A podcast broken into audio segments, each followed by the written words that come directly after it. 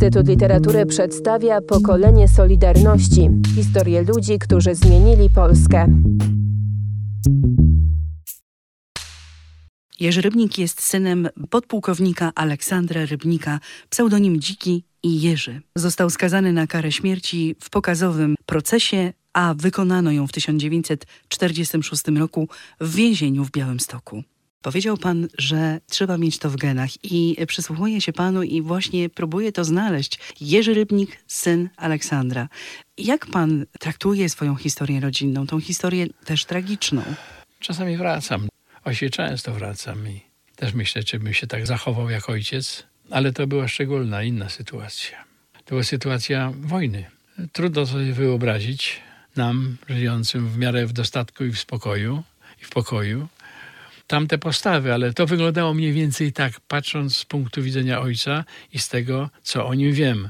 Aczkolwiek w czasie procesu, na którym byłem obecny tutaj w kinie Ton, na rękach matki miałem dwa miesiące, także nie pamiętam tego. Ale wracając do, do istoty sprawy, więc wszyscy żołnierze września 1939 roku, głównie oficerowie, którzy walczyli w różnych formacjach, znaleźli swoje miejsce u generała Kleberga. Tam był i Szyndzielosz, tam był i Liniarski, tam był i mój ojciec.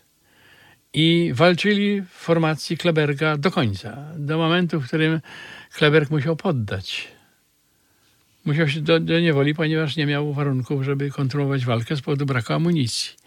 I ci ludzie, którzy chcieli dalej walczyć, dalej walczyli, nie poszli do niewoli sowieckiej, jak niektórzy z nadzieją, że to bracia bliźniacy, że im się jakoś tam uda, no, udało się, jak wiemy, wszyscy, wszyscy zginęli rozstrzelani.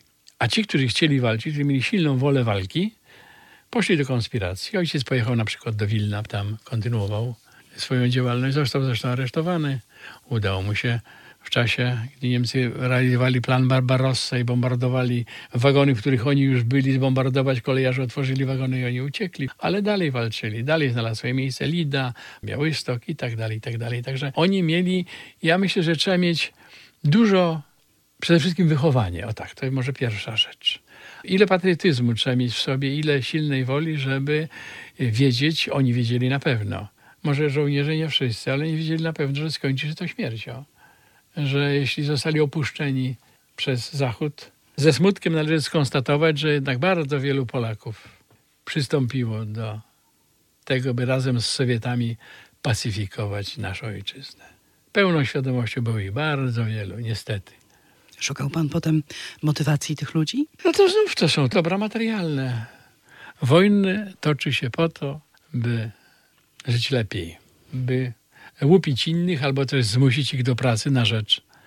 Jak całe demoludy pracowały na Sowiety, tak samo i reszta można wygodnie żyć. To przykładem jest ten kapitan Wojska Polskiego w formacji to jest 1939 roku, Wędrowskiej, który przeszedł w 1943 roku i to on był głównym sprawcą tego, że tak szybko wyłapywano Winiarskiego, ojca, że tak szybko. Są i tacy ludzie, prawda? Zawsze byli porządni i było trochę zdrajców. Miał pan dwa miesiące, kiedy ten proces się odbył. Tak. Kiedy pan wrócił potem do historii swego taty? Kiedy pan podążył jego śladami? Czy to była młodość, czy to było później? To było późno, dlatego że e, po procesie matka wróciła do starości, tam gdzie ojciec mieszkał. Nie? Na Dzielnica kolejarzy. Tak. O, dziadek pracował jako maszynista. Tam wróciła na, na krótką chwilę, ale potem nigdy z matką na ten temat nie rozmawiałem, dlaczego przenosiła się z miejsca na miejsce. Myśmy mieszkali chyba w 11 czy w 14 miejscowościach na terenie województwa podlaskiego. Stąd też z tej perspektywy patrząc, ja nie miałem kolegów, ja nie miałem znajomych, nie miałem, byłem ciągle jakby sam. Ciągle w drodze. Ciągle w drodze, aż w końcu wróciliśmy do Białego Stoku.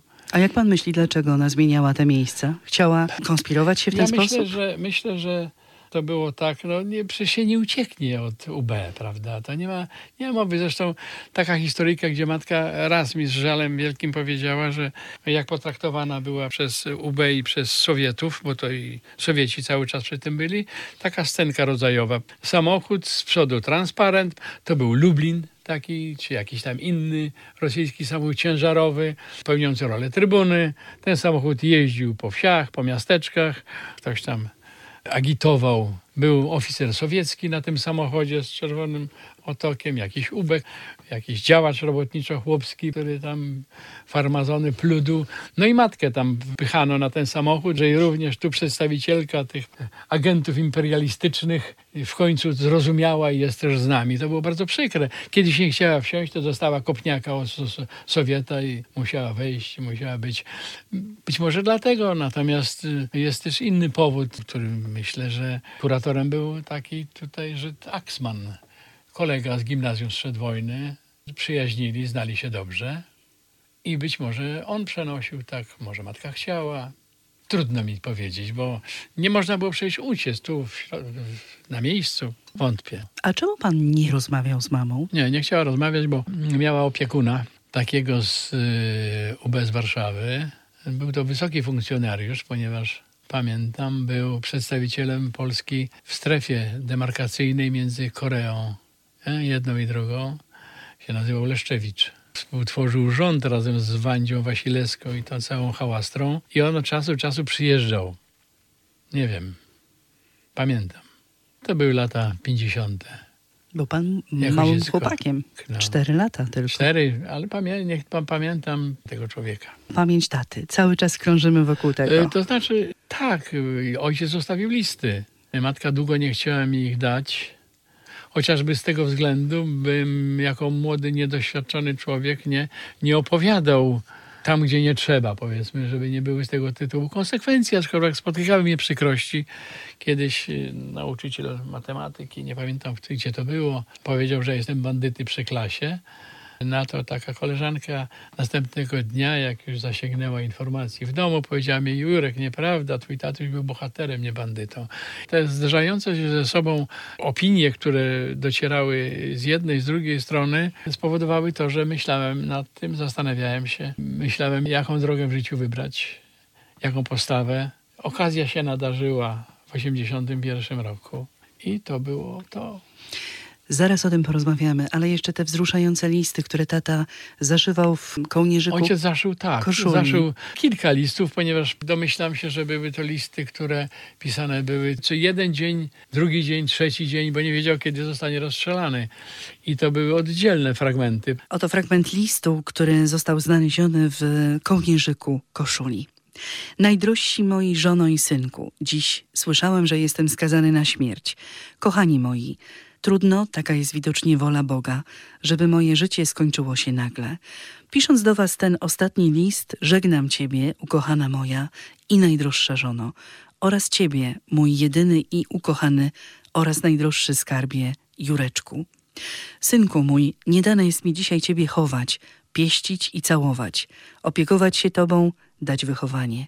Nie dane mi jest nawet ciebie oglądać. Zaszył sobie w kołnierz i w czasie spowiedzi dla księdza Lewosza przekazał te listy i w ten sposób trafiły one do rodziny. W jednym z wywiadów powiedział pan, że to są takie niezwykłe listy, że nie jest w stanie pan ich czytać częściej, nie, że nie właściwie tylko czytać. kilka razy. Długo nie chciałem. O tak. Bo się bałem. Po prostu, zwyczajnie po ludzku. Jak miałem chyba 20 lat, 18 czy 20 lat. Też zacząłem czytać i przerwałem czytanie Potem znów do nich wróciłem i znów, i znów, i znów. I tak w końcu przeczytałem, bo ciężko mi się o tym rozmawia.